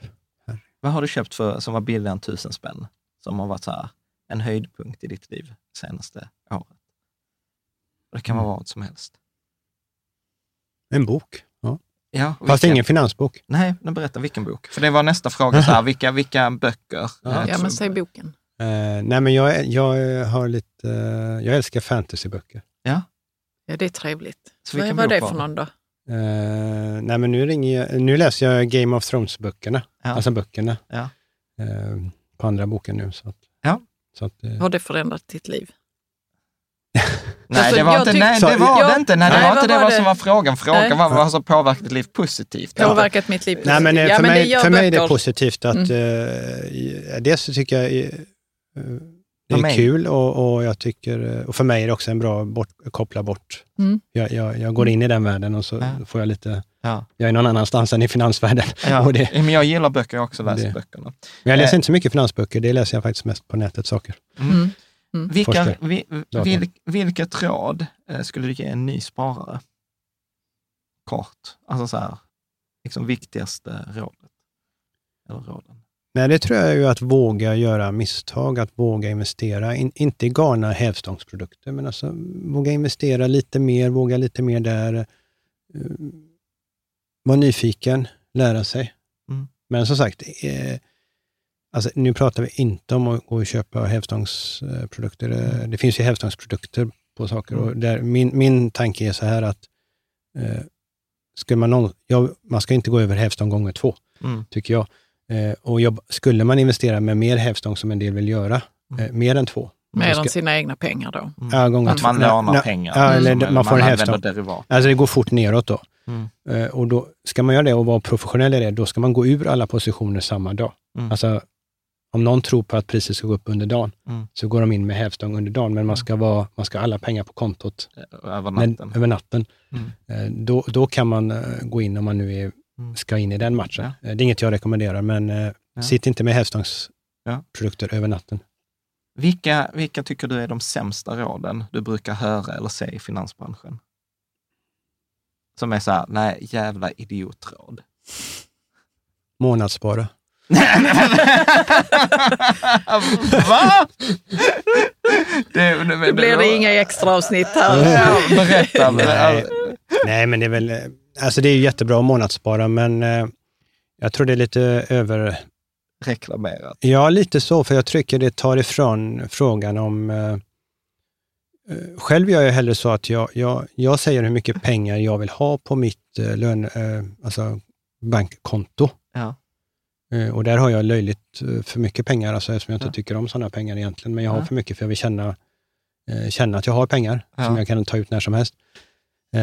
tror jag, att de går att ta ut när som helst. Men, och sen blir det som blir över hamnar i, i min investeringslåda och sen så ser jag om den växer eller minskar beroende på mina utgifter, men jag skulle aldrig månadsspara. Ja. För så. att jag, jag, jag, jag, jag liksom, det som blir över blir över och det som inte blir över blir inte över. Så att, uh, mm. Jag fattar, det hade inte funkat för mig kan jag nej, säga. Nej, och, och sen är du så här, så, eh, så här you're, pro, you're, you're, a pro, professional. Sen tänker jag så, nej, och sen, för... sen, sen, är jag lite, också lite, jag tycker pengar är, jag, jag gillar ju när människor sparar eller investerar i mina fonder, men, men alltså pengar är till för att användas. Ja. Eh, och jag har ju varit med ganska många år och av de som har, du har ju en grupp som har svårt att spara pengar och göra pengar. Ja. Där, där blir det ju en sak. Sen har du de som är för duktiga på att spara, så de har så mycket pengar som de aldrig kommer att använda. Mm. Och då var ju ganska stor del av den sparandet i onödan. Mm. brukar jag raljera lite med. Alltså att men, vänta, det fanns inget syfte. Och, och så att, mm. Så jag kan tycka att eh, månadssparar man för hårt eller liksom alltså, jag vet inte om det är den bästa. Det är ett sätt att, att spara, men att bara, bara ha pengar sen, det, det, det, tycker inte jag heller liksom är en, en filosofi. Alltså jag, jag vill skapa och, och, det blir pengar vid sidan om, men egentligen är det så att går jag bort med för mycket pengar på kontot, då har jag antingen jobbat i onödan eller liksom eh, mm. inte levt tillräckligt. Eller, alltså, jag tror man måste hitta en relation där, men sen, det är klart, det beror på vem man pratar med, men eh, jag, jag, jag tycker jag tycker det används lite för schablonartat månadsspara, att du, liksom, ja, men du köper nedgångar och, alltså, och det är bra att du mm. har och, och så vidare. Men, men jag, jag tycker det tappar lite relation till att ha, vara nära pengarna och, och känna ja, dem. För det är egentligen det som du inte säger här, är ju att du gör ju kopplingen till att pengarna har ju ofta kommit från ett arbete mm. och då har ju mm. den timmen arbete varit i onödan. För den timmen kunde jag då varit med min familj eller med liksom i mm. naturen mm. eller yogat mm. eller så. Och ja, det ja. tycker jag är liksom... Vi, det är vi kan, ja, En optimering av... Ja, precis. Att du behöver inte ha mer än de pengar du behöver. Mm. Liksom. Vil, vilken fantastisk eh, kontroversiell avslutning. ja. Eh, månadssparande är det sämsta finansiella ja, rådet. Jag tycker den. det är briljant. Mm. Eh, och det är väl, liksom, det är väl Erik i ett nötskal. Liksom, ta inte saker för, för givet. Mm. Jag tänker så här, man kan läsa mer om dina fonder på, på din hemsida, AG Fonder. Och vi har gjort avsnitt och vi kommer göra de här, gärna även bonusavsnitten där vi kommer dyka ner i om fonderna. Men det är AUAG Silver Bullet och AUAG Precious eh, Green. Mm. Eh, så att, eh, häng gärna kvar till bonusavsnittet som kommer liksom i anslutning till det här. Så ett fantastiskt stort tack Erik. Ja, tack. Jag, tänker inte, jag tänker inte säga hoppas du vill komma tillbaka eftersom vi kommer köra Vi ska ett, bara ta paus och sen kommer vi tillbaka. och köra ett nytt mm. avsnitt som kommer vara med läsarfrågor. Mm. Tack så mycket. Tack.